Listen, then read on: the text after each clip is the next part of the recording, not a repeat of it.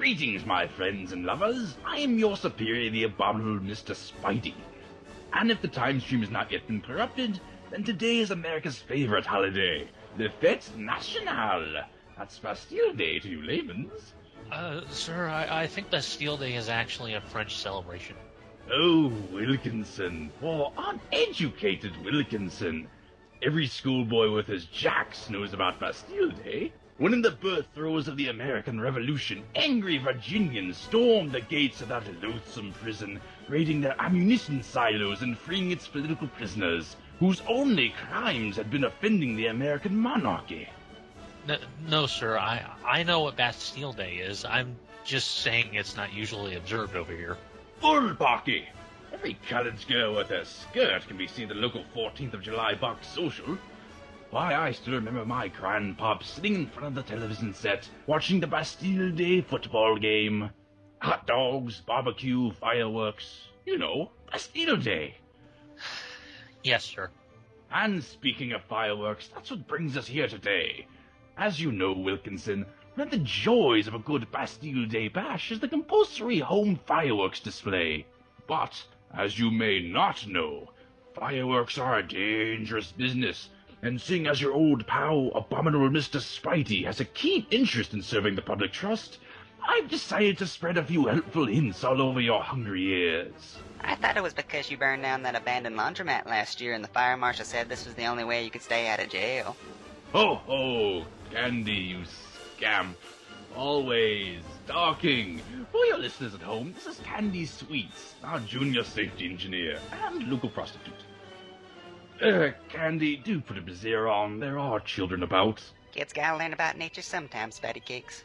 And sitting in the dirt next to her is my senior safety engineer, Charlie. Say hi to the radio, Charlie.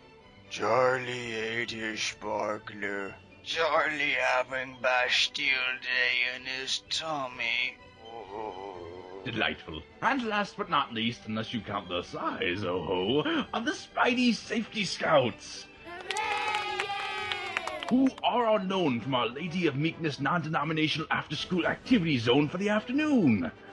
Oh, oh, oh, they think I'm a zoo. Tip the first, appropriate sparkler handling techniques. Observe how Charlie is holding his sparkler. At the bottom, his arm extended outward, away from his face and torso. This is a no boo-boo stance indeed. Hmm. But Wilkinson did not listen. He's holding his sparkler. Wilkinson, you're not holding it wrong. Wait, what? Why do I have to be the one who does it wrong? Charlie ate the first sparkular you gave him. Every gallant needs a goofus, Wilkinson. Do not bemoan your station in life. But he's eating the one you just gave him. If we get into another argument over who ate what, we'll be here all night. Now let us proceed. The children, Wilkinson. Think of the children. Yes, sir. For the children. Wilkinson is holding his the improper way. Drawn like a moth to a hungry flame, he holds his inches away from his face, staring into the hypnotic white glow of Sparkler, singeing his face and causing irreparable damage to his vision. Ah, ah, it burns. Now that we've got the 101s out of the way, let's move on to the reason we're all here. But before we can get started on fireworks safety, we must first purchase fireworks safely. Tip the second, buying your fireworks. As attractive and inexpensive as they may be, you must resist the temptation to buy your fireworks secondhand. Once content with plaguing Appalachian villages and southwestern border towns, used fireworks salesmen have now spread across the country, peddling their untrustworthy wares to unassuming school children and arsonists, and jumping town as soon as the authorities get wind of their arrival. But in addition to befuddling local law enforcement and driving mom and pop stores out of business, the fireworks themselves are a destructive concoction. They could go off without warning, burst into shrapnel, or worst of all, contain dangerous additives, which when ignited can fill the air with a noxious fume, knocking you and your friends unconscious. And that's when the sneaky used fireworks salesman returns, loads you into his van, and rents out your young bodies to wealthy foreign businessmen looking to unwind between corporate mergers. Oh, oh my god. And then where would you be, hmm? Remember, kids, always get your fireworks from a state licensed explosives dealer, and have him prepare the mixture in front of you. And as much fun as it is, the Bastille Day tradition of storming into your neighbors' houses, raiding their private fireworks caches, and liberating their grounded children is no longer feasible in today's world. Their fireworks will be custom fitted to suit their holiday needs, not yours. And their ungrateful youngsters will be bad influences on your own. Now that you've attained your legal, responsibly made fireworks, it's time to begin. Hooray! Following 14th of July tradition, we now light 98 fireworks in honor of the 98 attackers who fell in the storming of the Bastille, while holding seven sparklers in honor of the seven prisoners they died to rescue. Which brings us to tip the third, fireworks. First, set your fireworks down on a hard, flat surface, not something uneven like grass or an obese man's abdomen, making sure you are a great distance away from your state's vast gasoline reserves. Make sure only adults and precocious children are handling the materials. No matter how cute it may look, do not give fireworks to babies. Not even those little poo snakes. Their time will come, don't you worry. Now look closely through your headphones as Charlie lights his first fire rocket the proper way. Standing 20 feet away, lighting wadded up balls of notebook paper, then throwing them toward the blast site until one hits the fuse.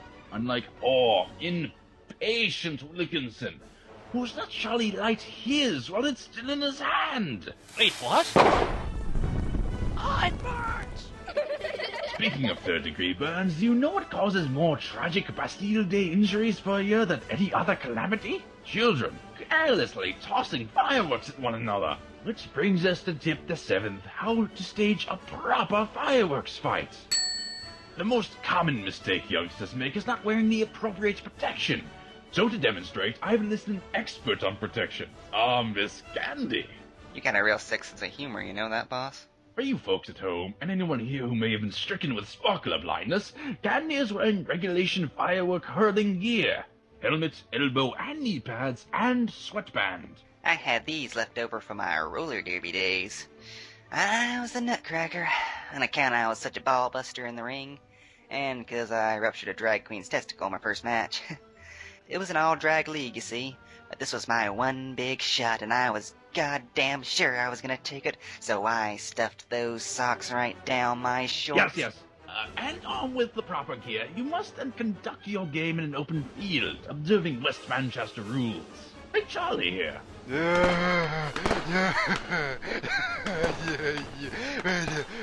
throw, boy. Oh, oh. But Wilkinson, poor rebellious Wilkinson, he scoffs at the rules. He arms himself only with the elbow pads of anarchy. Look at him, standing there, bandaging his hand, as Charlie lobs an explosive volley his way. Wait, what? Hold on, hold on, I got you. Oh, for crying out loud, where's the fire extinguisher? It burns! Charlie used it to cool down his tummy. Now, what did I tell you about using our emergency equipment for dessert? Don't expect me to hold back your hair as you vomit frost all night. Not again. Last week I went for my morning tinkle and the toilet bowl shattered. Why is no one helping me? And that brings us to our final and most essential tip. Deciding not to use fireworks. With all the potential dangers, is it really worth the risk? No, it is not. Instead, why not amuse yourself with one of the many other fine Bastille Day traditions? Like hanging the Bastille Day scarecrow, or burning King Washington effigy, or my boyhood favorite, curling up by the fireplace and listening to your grandpapa as he reads aloud the Declaration of the Rights of Man and the Citizen. Hooray! But before we go, let's end this 14th of July properly with a stirring rendition of our national anthem. And we're marching towards Bastille Day. The king must kneel and let his kingdom rise. I'm still on fire!